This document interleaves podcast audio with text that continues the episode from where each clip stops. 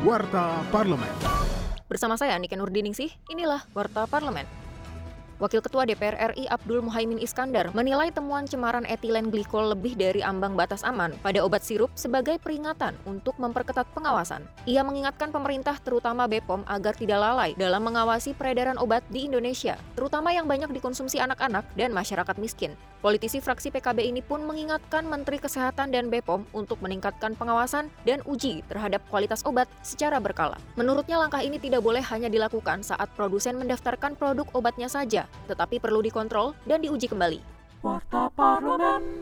Anggota Komisi 11 DPR RI Agun Gunanjar Sudarsa berharap pemerintah pusat dan daerah dapat mengoptimalkan produksi UMKM dan mempermudah akses ekspornya.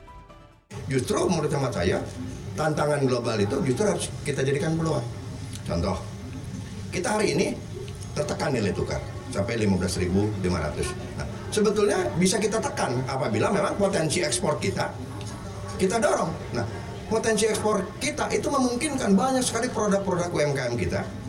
Sandang, pangan, papan, kuliner, kopi, hasil pertanian. Itu yang sampai hari ini menurut teman saya banyak yang tidak teroptimalkan. Kinerja Wakil Rakyat dapat Anda simak melalui media sosial DPR RI. Anggota Komisi 4 DPR RI Johan Rosihan mendesak pemerintah mewaspadai ancaman krisis pangan, apalagi ditambah dengan kondisi resesi ekonomi di berbagai belahan dunia. Johan menambahkan kewaspadaan turunnya produksi pangan di dalam negeri juga harus menjadi perhatian serius, sebab potensi kondisi iklim yang tidak menentu. Demikian juga adanya hujan ekstrim maupun berbagai bencana seperti banjir dan longsor sudah tentu berdampak pada rendahnya hasil produksi pertanian. Televisi Radio Parlemen.